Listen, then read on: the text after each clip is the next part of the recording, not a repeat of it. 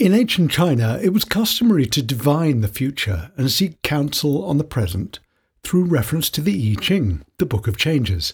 This oracle is a text that goes back to the earliest writing forms of ancient China and makes use of ideograms, compound symbols that have multiple meanings.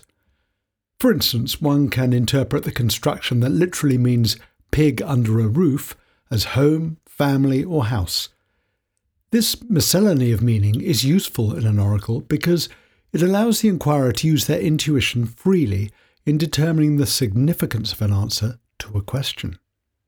The process of divination in the I Ching requires the ritual division of a bundle of 50 yarrow stalks into small groups, and then repeating the process until it reveals one of the 64 symbolic images.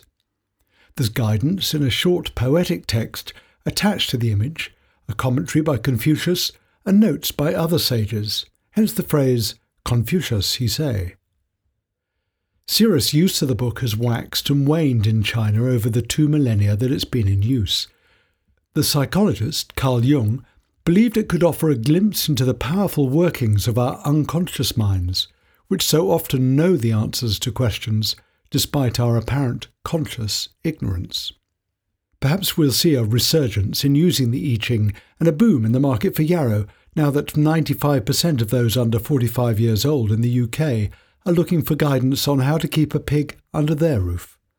They have no spare cash, no likelihood of being able to save, and nearly half expect to rent into retirement.